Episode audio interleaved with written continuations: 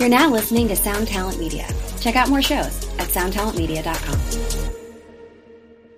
What's up, everybody? Today, Vox and Hops episode number 12. I sit down with Brittney Slayes, the vocalist of Unleash the Archers. What a fucking great singer this girl is. Jesus. She's just got such a, an intense voice, excellent stage performer. So much fun just to sit down and talk to and see her, you know, behind the persona. I love that shit. Uh, we sat down, we talked about how she learned how to sing in a choir at the age of eight.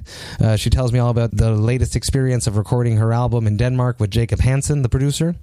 And she tells me about how, you know, they go sightseeing on tour, which is, you know, not a lot of bands actually make time for that. They're like, no, we're going to sleep in. We're not going to wake up extra early so that we can go see the Grand Canyon. But no, they do. Unleash the Archers are those types of dudes and girl. So check it all out. Here it is Vox and Hops, episode number 12. I warn you, what you are about to hear is very disturbing indeed.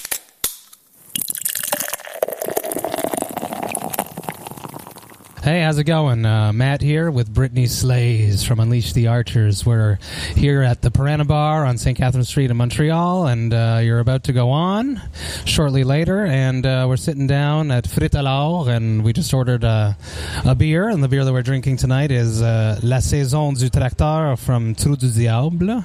Little background of uh, Trou du Diable. It was a huge, uh, one of the bigger microbrews that was coming out in Quebec. It was getting extremely popular, and it was just bought by Molson and Oh, there was like a big big uproar and people were pissed Yeah. but this you know the the quality has remained the same and it's you know we I we can go to places and order a good craft beer because it's getting distributed through Molson now so Mhm. it's like a win lose situation but so far it's been good That's good. so what's been up with you Not much. Just, you know, the ways of the road.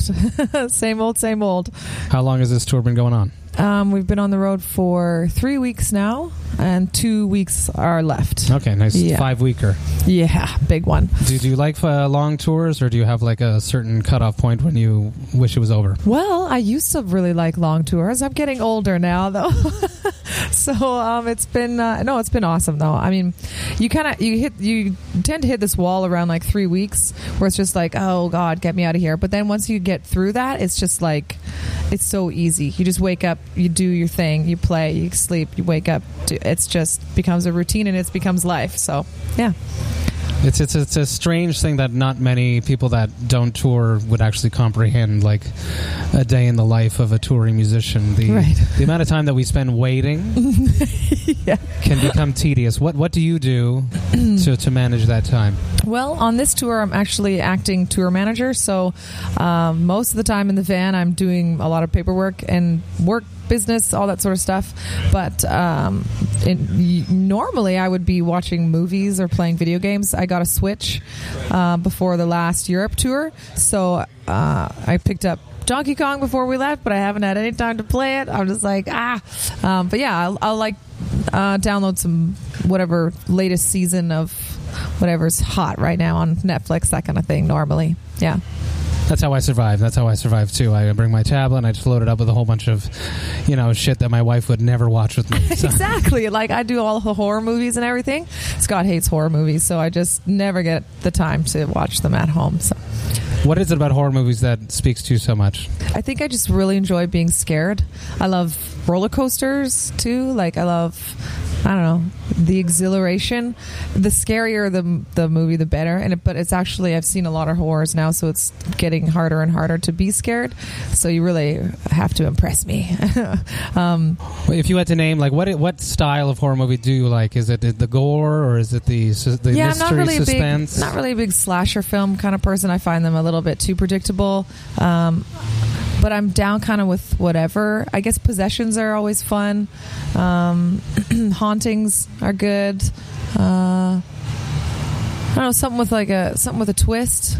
Mhm. Like I didn't mind Babadook. I thought that was good. It wasn't really scary, but I liked it. Um, Lights Out. That was a good one. That was yeah. That was a probably a, yeah the last time I was like, oh okay yeah no interesting twist. But yeah, whatever. As long as it's scary. What about classic horror movies? What would be your top classic horror movie? Um, probably. I, well, just because I have a soft spot for zombies, but any of the Romero zombie films. Like the first time I ever saw, um, actually, um, Night of the Living Dead was one of was one of my favorites, and then there was like I think it was Night of the Living Dead two or three, where the guy's girlfriend I can't remember which one it was. She became a zombie, and in order to not eat people, she would be like constantly piercing herself or like cutting things off and stuff. Like she's just trying to like the only thing that would stop her from eating people was by uh, afflicting herself with pain. So that was a good one. Um, yeah, I don't know. Class, yeah, whatever, anything. I'll watch them all. but the probably the first uh, Night of the Living Dead was one of my favorites. I do remember when I saw that for the first time. It was playing like late night on a Saturday on you know local TV. Yeah, yeah. And uh, I just like stumbled across it, and I spent the whole night just like enthralled in this movie. Right, yeah. And, And I- like there's something just so scary about zombies and the thought of them, and yet you can't stop watching, you know? Mm. It's so good. Let's taste this beer. Okay. Cheers. Cheers. It smells weedy.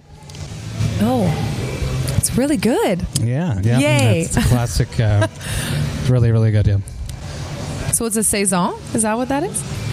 I think you know I've never really um, had a saison that I don't like actually so far. So From- nice from what- choice. From, from what I understand, saisons use traditional Belgian yeast, which eats up most of the sugar Oh, okay. in the beers, which gives it that drier, less fruity taste. And hence why it's also six percent. That's not too bad. I thought it was going to be like eight percent or something. Anytime you mention Belgian, I you got to be careful. yeah. you got to be Last time we played there. I definitely had a few too many, not realizing that it was going to be too many. You got gotta to be so careful. strong. Yeah. Do you like craft beer? Is it something in your life that you explore? Um, I mean, it's not not really. I I do, however, hang out with a lot of people that do, and so every time we're in the beer store, it's kind of like, well, everyone else is getting something cool. I'm going to try something cool. It's not like a crazy passion, but it's just something that is sort of a part of my life because it's it's so huge in Vancouver, especially. So uh, I love, you know, we have. Um, a few places like Alibi Room that have like insane amount of taps that you can try. So I always try and pick something new every time I go.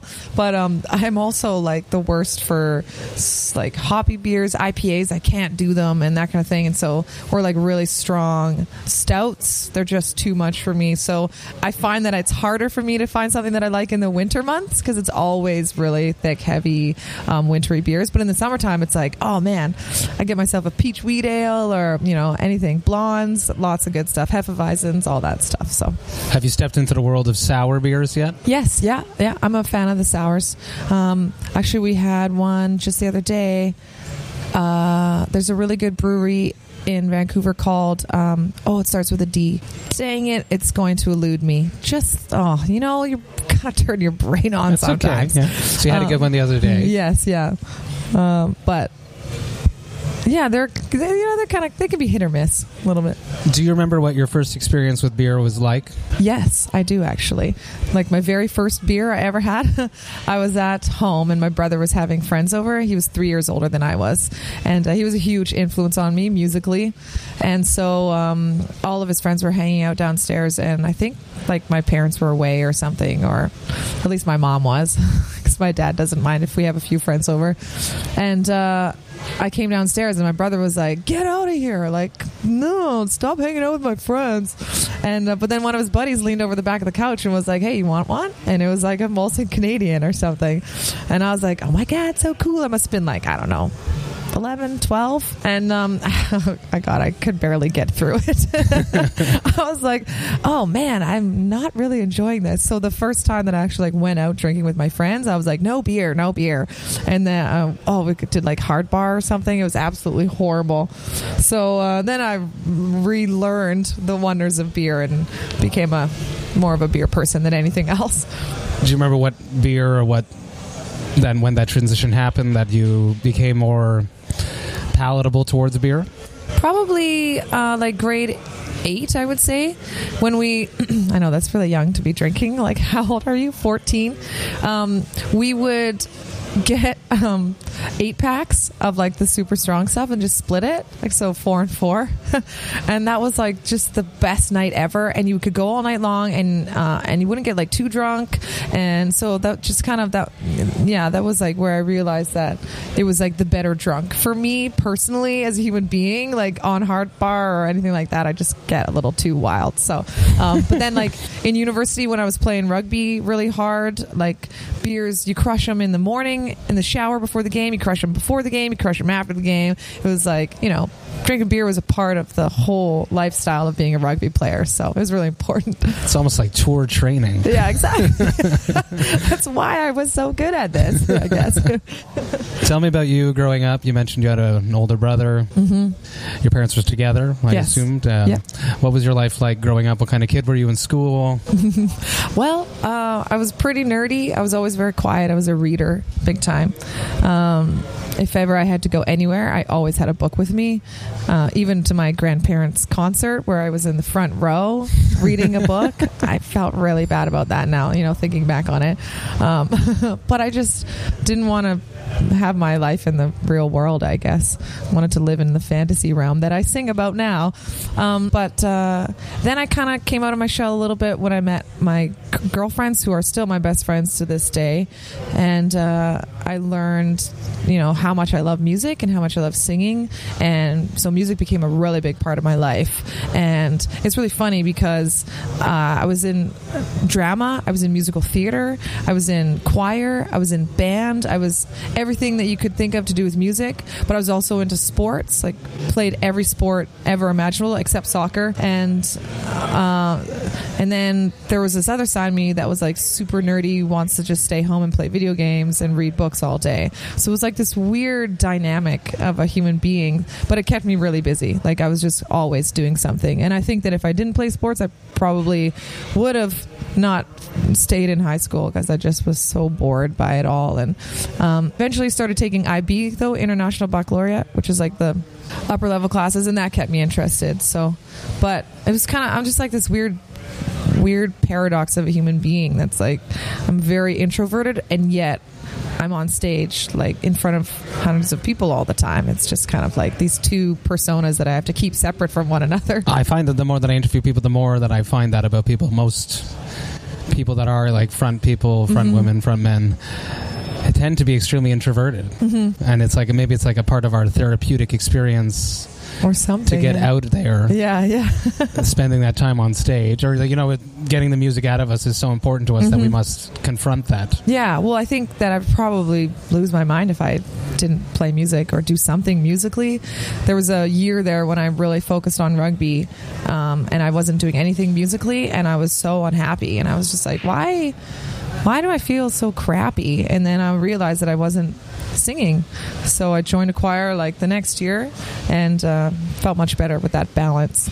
So, what age did you start singing or envision yourself being a singer? Well, I don't I don't really remember it, but there's pictures of me like when I was six years old with my dad's old SM57 um, in the living room where we had like it was a really weird fireplace. It had like a raised ledge, and I would always sit on stand on the ledge with the microphone and sing. And this was like before really anything I ever knew that even that I was a singer. So, uh, but my parents knew obviously, and they put me in choir as soon as I was old enough to, because it was like you had to be at least eight years old in order to be in the community choir. So, the second that I was able to do that, um, and I've been singing ever since, just kind of really important part of my life. Throughout that choir experience, did they give you like formal music musical training as well, like all note reading and? Yeah, we had um, like our regular conductor, and then his wife was actually um, a teacher. She's an opera singer and a teacher at the local like college or whatever it's called. And so she would come in once every month, I think it was. And then we do all theory and everything with her, and she, you know, teaches how to sing from the diaphragm and all that sort of stuff. And um, I was really too young to kind of take it in in those days. So when I took music again in university, I really soaked it up. That's kind of when I learned the most.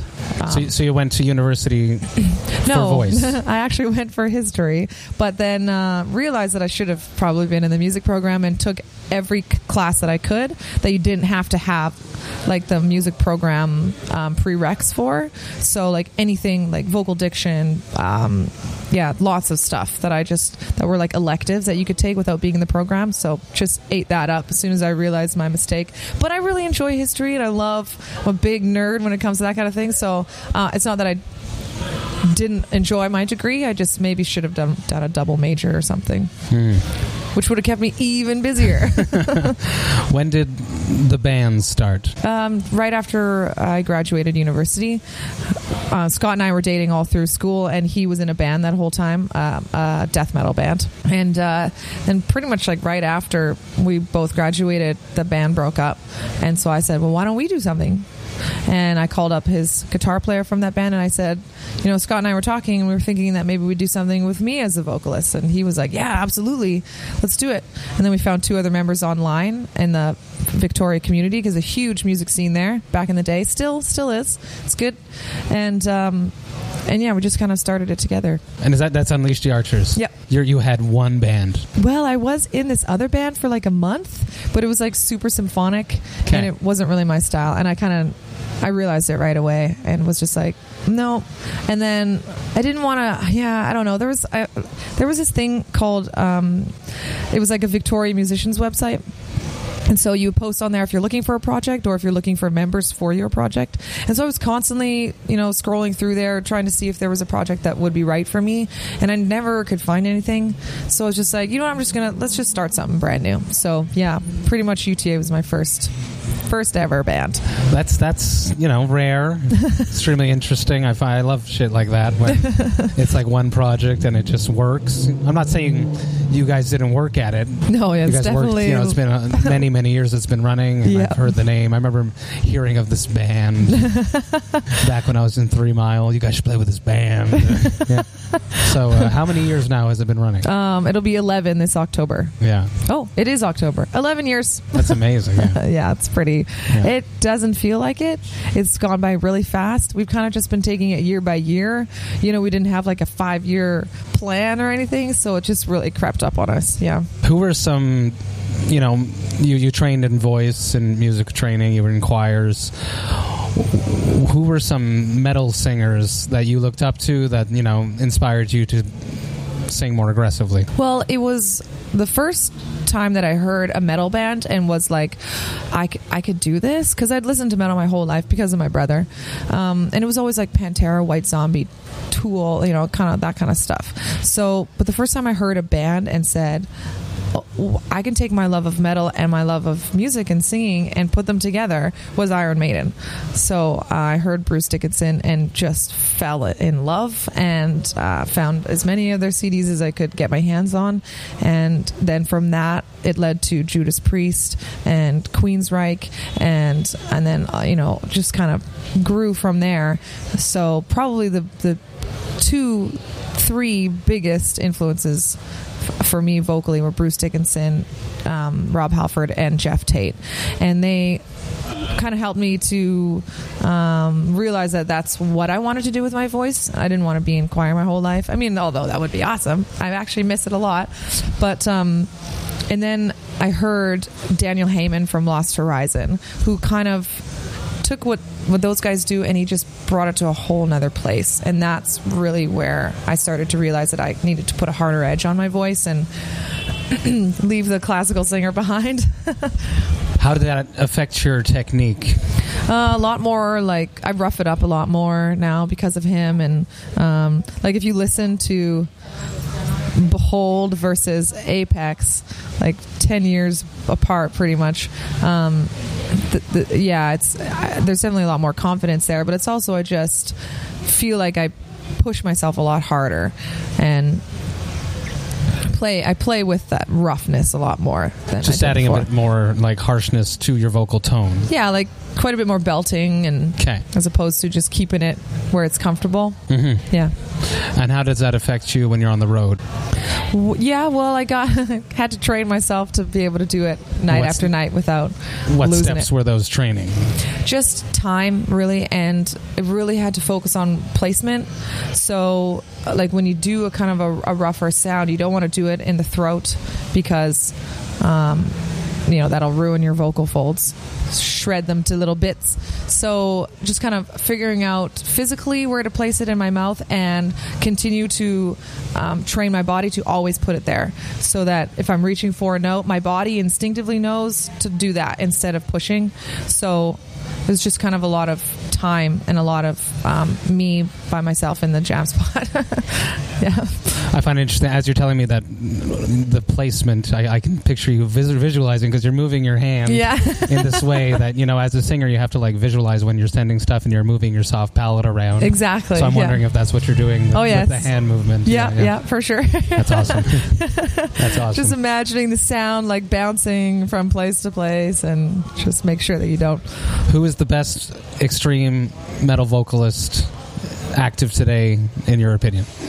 Oh, probably just because the way he swaps from clean to to to extreme is um, Bjorn Strid from so- Soilwork. I just absolutely love his voice, but I love his like his clean voice too. It's like the combo. You know what I mean? Have you So- heard Night Flight Orchestra? Yes, of course, absolutely, dude. I put that stuff on at work all the time. It's, my so cleaning good. music. right? Yeah, I put that shit on and I clean my house. it, it totally is perfect for that. We have a, for my work, we have a showroom that we work, and it's always uh, by appointment only. So I'm just in there by myself, usually waiting for someone. So I'll put that on, and then just like tidy everything up and make it all perfect, and set out the waters and all that sort of stuff. And yeah, it's it's just like happy time music.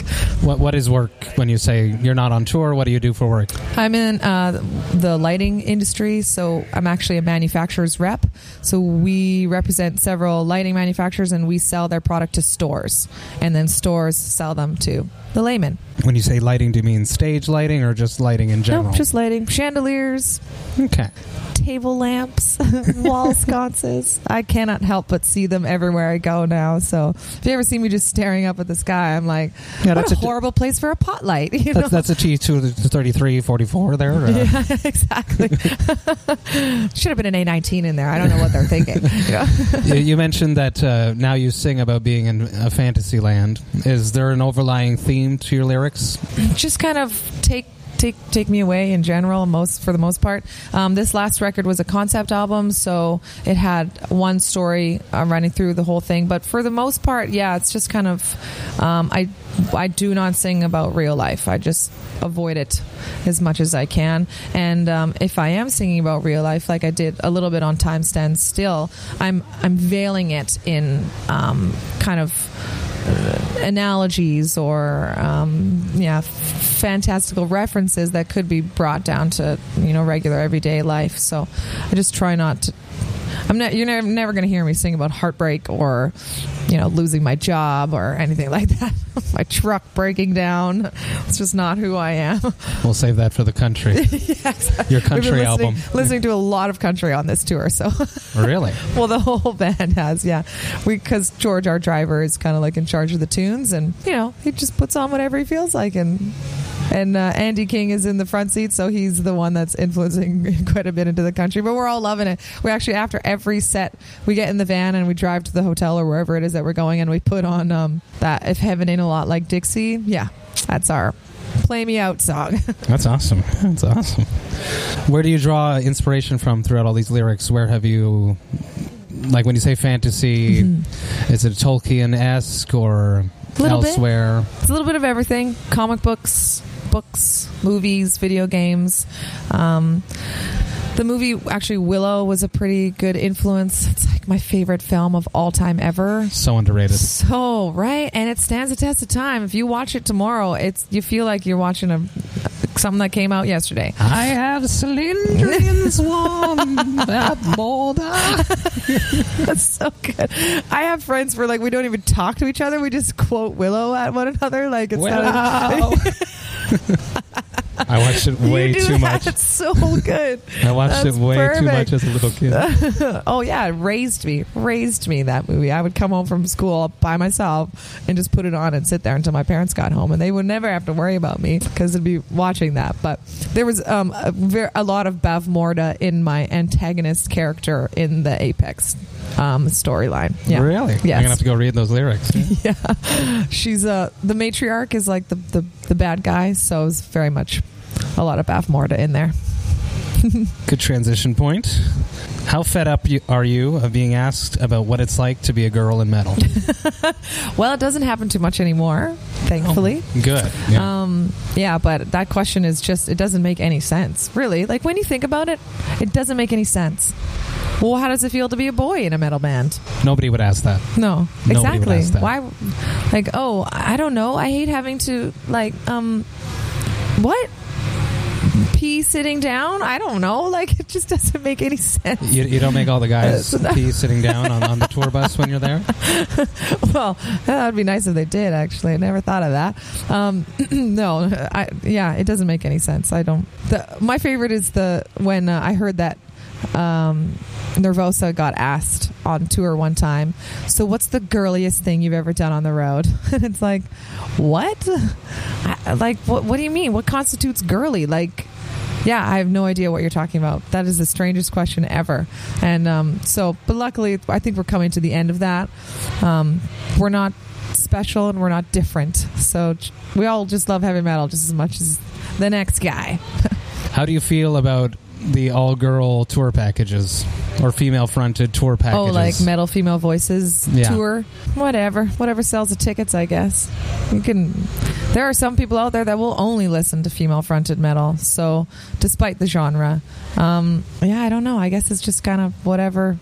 I'm fine with that. If people want to put us on a bill with a bunch of female fronted metal, or if they want to throw us on a bill with a blackened death metal band, I'm fine with that too. Yeah, just kind of whatever the fans want. That's a good answer. That's the right answer. What is the best piece of advice you could give someone that's starting a band right now? Save your money. money. Everything comes down to money. Whether or not you got the money to, for the flights, the money for the gear, money for the merch, money for the recording, it all costs money. That's really, it's kind of a sad, jaded opinion, but um, I found that's the only uh, obstacle we ever had, especially in the early days, was trying to raise up enough money to have enough shirts when we left on the road to pay for gas every night, or to have a recording that was quality enough that people would actually want to buy it, and uh, you know to be able to fix the van if it broke down. You know when you were five provinces away from home. It was always about making sure that you had enough money in the bank. And there was more than a few times there where we were uh, asking fans to bring food to the venues because, you know, just there was nothing left. So that's my biggest piece of advice. What is the best piece of advice you received from someone more experienced than you when you were starting out? have merch. I guess we played our first show in Vancouver uh, at the Cobalt, and we played with this other band that was a bit more established than us, and we didn't have anything. I think we had like one shirt. And even that was like we had like small, medium, large, or something, and they were just like, "What are you doing? Like, people, you're good. You need to have something that people can buy to support you. Don't come back here without a demo and uh, shirts in, in sizes available for people. And so after that moment, never went anywhere without a whole buttload of merch. Which, which you've been telling me earlier that uh, the tour's been going really well. You're at the point where there's multiple times that you have to reorder. yes, yeah. It's, it's So- a good problem to have, I would say. Well, this, this one just kind of took us by um, surprise a little bit. We um, had no idea that it was going to be like this. Um, so we were, I mean, we had a buttload of merch. It was just gone in four days, which was, uh, yeah, exactly. Like you're just kind of like, what?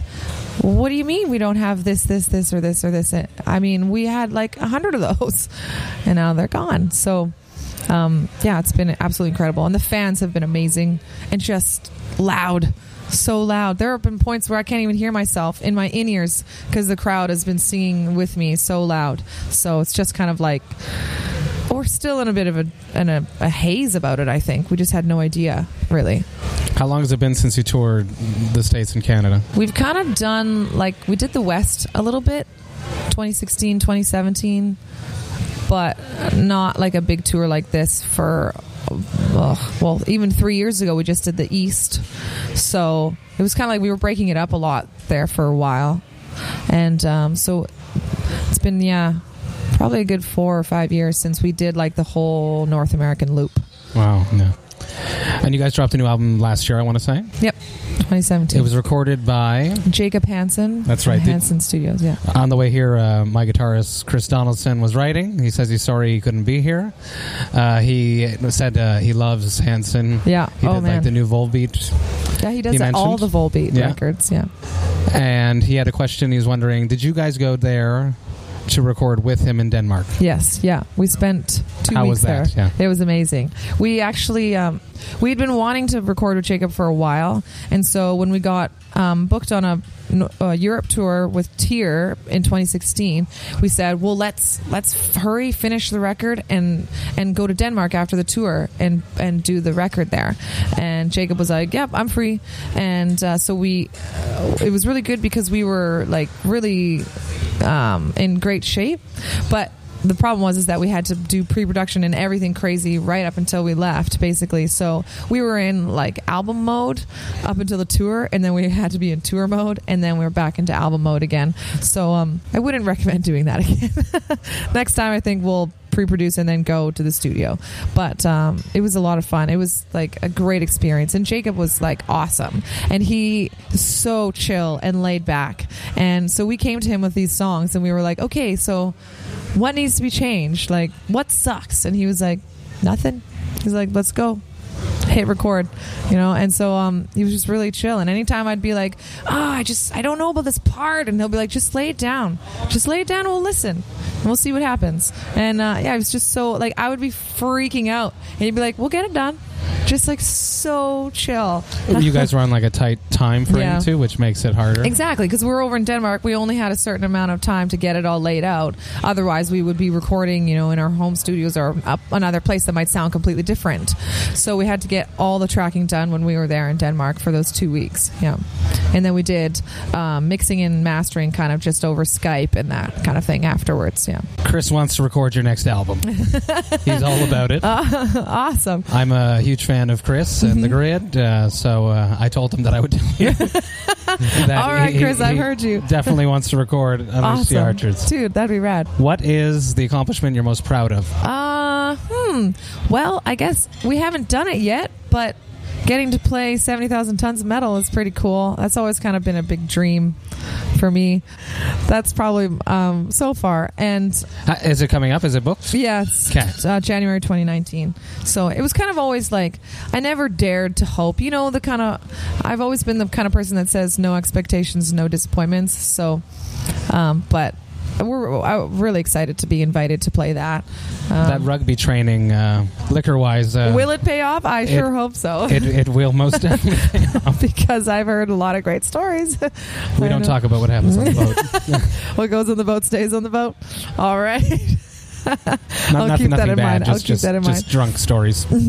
and one misstep that you wish you could take back. Starting the band after university, feel like the years just fly by. So I wish I had started the band when I was younger. I guess that's really all I can say. Um, I mean, there are some things of always though, like on a recording that you wish you could change or do differently. But yeah, it's probably I nothing really. I don't know, nothing major. There's nothing that like stands out to me as like, oh, we never should have done that or anything. Which is good. It is a good thing. You're very lucky about that. If you could book a three band dream tour for Unleash the Archers, who would be on that tour? So yourself and two other bands. Iced Earth would be one of them. I don't know. It's really important, you know, to be on a bill with bands that you enjoy listening to because you have to listen to them every night. So, um, yeah, maybe like Queensryche, I guess. New Queensryche. I'm down. I'm down with them. You've accepted the transition uh, in Queensryche, yeah? Yeah. Oh, yeah, for sure. Yeah. I listened to Condition Human, which was their. I think they've got a new one out this year, but it was a couple years back, and I just I loved it, and I was like, "Yep, I'm good with this." Do you feel still follow Geoff Tate as well? Um, not so much, not not not as much as I probably should. I should check it out though. I mean, Considering he inspired you back yeah, in the day. absolutely, yeah. What is one of your craziest tour stories? Oh, I don't know. um, well, when we in 2015 we did a tour with Crimson Shadows, which who are very good friends of ours, and that was a pretty wild tour. There was a lot of boozing, a lot. Party time every night, pretty much. It was a really, really, really good time. And um, one night we were supposed to stay at this fan's house, and she brought us over and everything. And then uh, her mom came home unexpectedly. And apparently, we weren't supposed to be there. so we got booted at like, I don't even know what time it was. It was a day off. So probably like 1 a.m., I think. And uh, so we just were in like a Walmart parking lot. And uh, it was in the States. So of course, they sold booze. And it was cold. And um, so we just were like, staying in the Walmart parking lot tonight and we're gonna get shitty. And we did and it was very it was a very enjoyable evening right up until I broke the door of the bus that we were staying on because people were going in and out for smokes and stuff and so I was like I was the door operator like the official door operator and I just yeah smash was a little too rough on it I guess but um yeah, that was a pretty funny story. We still make fun of Corey for suggesting the fan in the first place. it was a really good time, though. That whole tour was just hilarious. Jokes and, yeah, a lot of boozing. what about an absolute tour horror story? well, in the early days, we uh, we had our own van. We called him the Vangina because it was it was like a burgundy color, and then the interior was like like a rose pink color. Yeah. So um, there was that, and uh, he limped us through quite a few tours. And but one time we were heading to PEI. We were almost at the bridge. Yeah, and uh, smoke starts billowing out of our the hood of our car. And I can't remember whose bright idea it was to just keep going until we got to a mechanic. But by the time we got there, the entire engine had seized, and we'd blown three of the caps on the. I can't remember what they're called. Radiator. No, it was like the engine itself. Okay, I'm really bad with Yeah, mechanical no, me too. so they were like completely fused together, and like we had just we had ru- ruined ruined it. But we had this amazing opportunity to open for Leaves Eyes in Toronto in three days. So uh, we were in this tiny little town called Amherst. We got ourselves a hotel and a mechanic willing to rebuild the engine. And every morning we'd get up and we'd call him and we'd say, How's it going? And he'd say, Not today. And we'd go, Oh, and we'd rent the hotel room for another night. And um, I think it was actually five days. We missed whole, all the Halifax leg and everything through the east, New Brunswick, all that. So we were in this hotel and it just it, it turned into like purgatory. It was really weird because it just felt like you'd walk out the front door, but then walk back in the front door, and you were never actually leaving the hotel. And it's like this weird kind of twilight zone thing that was happening. We were just stuck in this tiny town that had nothing except like one pub and a bowling alley, but it was only open on the weekend. You know, like it was crazy. Uh, and uh, so we were just desperate, desperate to get to Toronto for that show. And he, but he did it, and we made it like we pulled up to the venue just on time, and it's Wow. pretty, yeah. That's that's one of those moments. I can only imagine just those days. Just Having your entire engine rebuilt while on tour, yeah, that was a weird one. uh, needless to say, the next tour after that, she broke down and never came back again. poor mangina, yeah. vangina. yep, it was a GMC Vandura. Uh, it's good times. I've noticed on this tour through social media that you guys are doing a lot of sightseeing Yes, yeah. on this tour. Yep, as much as we can. That's uh, interesting. It's cool that you have the time and you're you find the time to do this. We do. We try. Yeah, we've kind of picked out a few places that we want that we things that we wanted to do, and we were like, doesn't matter if we have to drive through the night, we're doing them. So the next one is medieval times. We're really, really trying to get medieval times done. We had it booked in Atlanta, and then uh, were idiots, so we missed it. Um, so we've been trying to like get it in there. We were going to do New Jersey, and then now our next chance is Chicago. I don't know if it's going to happen. I don't know what this is, so please give me a rundown of what medieval times is. It's a restaurant where they do jousting and Like, in Cable Guy. Uh, yeah, that's exactly what it is. That is medieval times, and you eat your food like from a trencher, and you eat it with your hands, and you just drink beer and um, watch knights fight each other and and do games. And they have falconers and they have a whole storyline that goes behind it. They have a king and queen that sits up on a throne and oversees the whole thing. And yeah it's pretty cool. That sounds like a sick music video for you guys. oh that'd be awesome. Yeah. yes. Find the closest medieval times and just set up shop what was the, the best thing you saw on this tour so far, sightseeing wise? NASA for sure. NASA was the coolest thing I've ever done in my whole life. And it wasn't just like the regular tour. We had a fan that worked there, so he brought us to everything. We got to see the ISS mock-up where they that they use for training. We got to go in it. We got to see the new Orion capsule that's going to be replacing the shuttle program. Um, we got to see the Neutral Buoyancy lab where they practice like spacewalks. So they're in like these crazy suits that work with the water so that they're like floating just like they would be in space. And uh, we got to meet an astronaut who's gonna like one day go up into space and be out there and see our planet from way out there. And who knows maybe even be one of the first guys on mars. I don't know. You follow on twitter. It's uh i think it's astronaut woody astronaut underscore woody. Yeah no that was just incredible. I'm such a space nerd so i was just kind of freaking out the whole time. So, do you believe in the moon or landing? Sure. Yep. Doesn't really matter if it happened or not because we're gonna go back. Why haven't we yet? Right. Yeah. Well, uh, apparently, from what we learned from everyone there, Obama wasn't a really big fan of NASA, so he kind of cut funding a lot. Um, I think it was something like fifteen thousand people lost their jobs at NASA, something crazy like that. And I'm not trying to. I loved Obama. I thought he was great, but um, I just don't think that he saw the potential of what NASA can be, not just for learning, um, uh, you know, for kind of paving the way for new inventions, that kind of thing, but also just as a kind of a beacon of hope for young kids that are into science or in, you know, someone, I can't remember who it was that said, but like if you're into sports, you can always play pro football. If you're into music, you can always, you know, be a, a celebrity musician. But when you're super smart, what do you have? The Nobel Prize that's won by one genius a year, you know, or five or six geniuses, whatever, depending on the categories. It's there isn't that superstar program or thing for them. So that's kind of like, yeah, you're right. NASA is astronauts are those celebrity superstars for for smart people.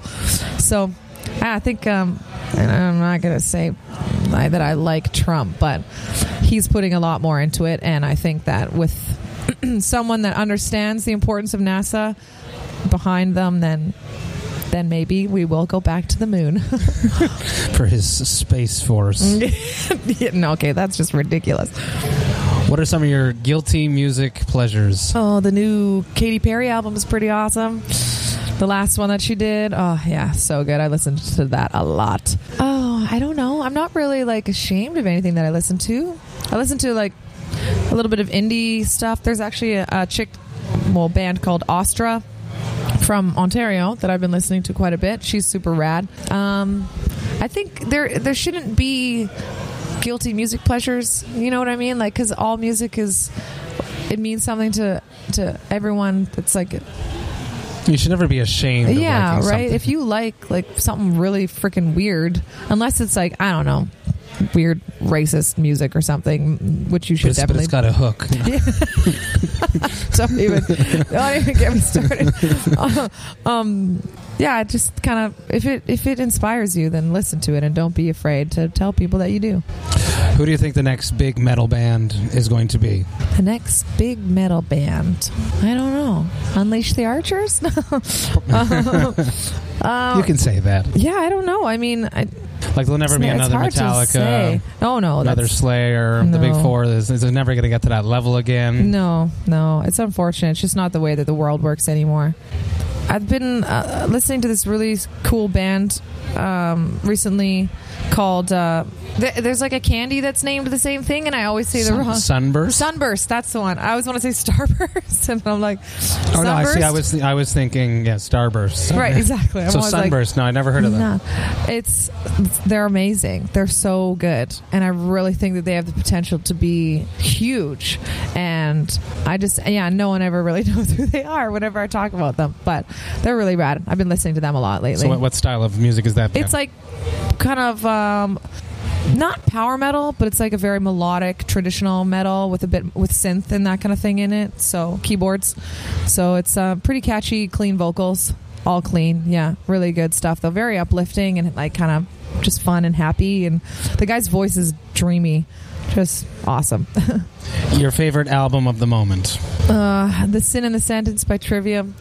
I guess I've been listening to it a lot. I was never really a big Trivium person back in the day, but um, I think it like came on like a Spotify list or something, or it was just like playing songs that were like sounds like kind of thing. You know how it does that? Just kind of plays them. Um, and a song came on, and I was like, "Whoa, what is this?" And I, I was like, "Hey Google, who, who are we listening to right now?" And they're like, "This is Trivium from the album blah blah blah." And I was like, "Dang!"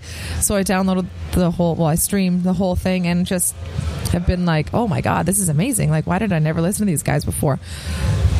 But then I learned that they have a new drummer who kind of very much affected the sound, and it's He's my boy. Of, I know that guy. yeah, dude, incredible. Alex Bent. Yeah. And and then he kind of brought it into the modern metal world, you know, a little bit of a younger twist on things. He's a fantastic drummer. He grew up in the religious churches, and he learned, uh, you know, all his drumming in that Californian like religious cr- church Crazy gospel there. yeah, stuff gospel going on. players. Cool. Yeah, no, yeah. man. Inc- he does some really neat stuff, and I'm like very intrigued. And I'm always like, I, you know, if I'm not singing along, I'm doing the air guitar or whatever. But with this this album, I am air drumming like a maniac. So Oh, cool. it's awesome. Yeah. Well, shout out to Alex Bent. Love that guy. What does Unleash the Archers have coming up after this tour? Well, um, aside from 70,000 tons in the winter, we're going to do an EP in the spring, I think, probably. Um, and it's uh, it's just a little two song, seven inch that we're going to put out there. And uh, But one of the songs is um, a, a UTA twist on a Canadian folk song that we're really excited about. So uh, hopefully people will love it as much as we do. Kind of makes my heart explode every time I hear it because I just I just love the song so much, like the original song. So, um, and then take a breather, I think, and write the next record. Awesome. That sounds amazing. Yeah, Well, I want to thank you, Brittney, for sitting down with me, having a beer. very tasty beer. Yeah, cheers one more time to uh, La. Saison du Tracteur. it's warmed up a little bit, but not quite because we're sitting out on the patio. Still smells good. It's nice, dry, refreshing brew. It is very good. I appreciate Nice it. choice. Thanks for being on Vox and Hops. Well, thank you for having me.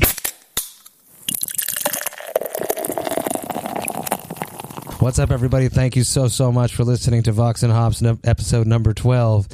Brittney was just so generous with me. I had this whole, I sit down with her, we start recording the, the podcast, and I look down and I have no memory card in my Zoom. So I ran to like a local Best Buy and I bought an extra f- memory card. And, you know, and I'm like, fuck.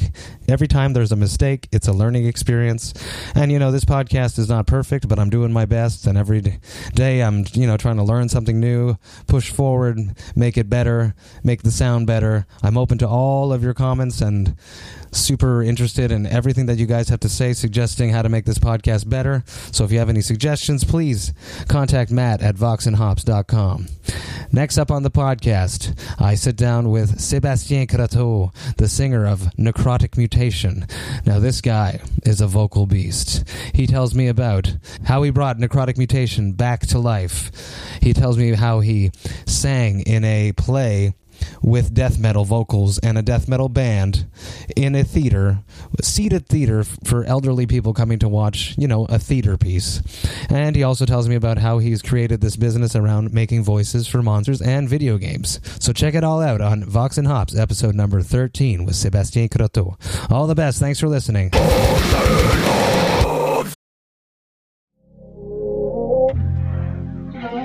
This is the story of Whitney Houston, This is the story of Kurt Cobain. of George Michael, of Otis Redding, of Amy Winehouse, of Michael Hutchence, Bob Marley. This is the story of Prince, It's a new podcast series. about how they died, why they died, and why we're still talking about them so long after. It's like nothing you've ever heard before. It's storytelling. But it's more than that because rock stars, They tell us how we feel. They change our mood, they change the clothes we wear, the people we hang out with. the way we remember things. It's them who give us those ludicrous moments, the ones where you're Jumping around, singing your heart out, feeling understood. And it's those moments we'll help you remember, the ones you're thinking about right now. That feeling That feeling. is coming soon from Crowd Network. Just search for Death of a Rock Star on your podcast app. And subscribe now.